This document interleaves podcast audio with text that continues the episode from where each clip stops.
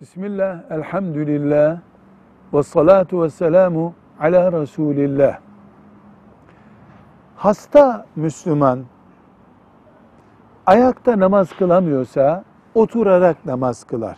Bir sandalyeye de oturabilir, otururken yatağında da kılabilir.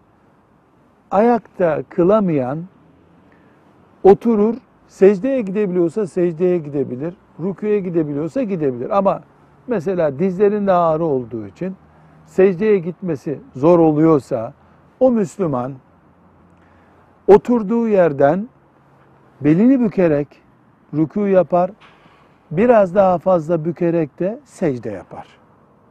Bu namazda biiznillah bir sakınca yoktur. Ama şunu yapamaz. Mesela oturuyor sandalyede, o sandalyeden daha yüksek bir koltuk konmuş.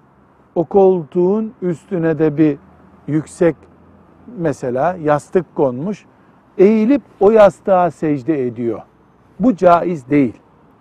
Yere konmuş bir şeyin üstüne secde etmek caiz değil. İnsan ya seccadenin bulunduğu yerde eğilip secde eder.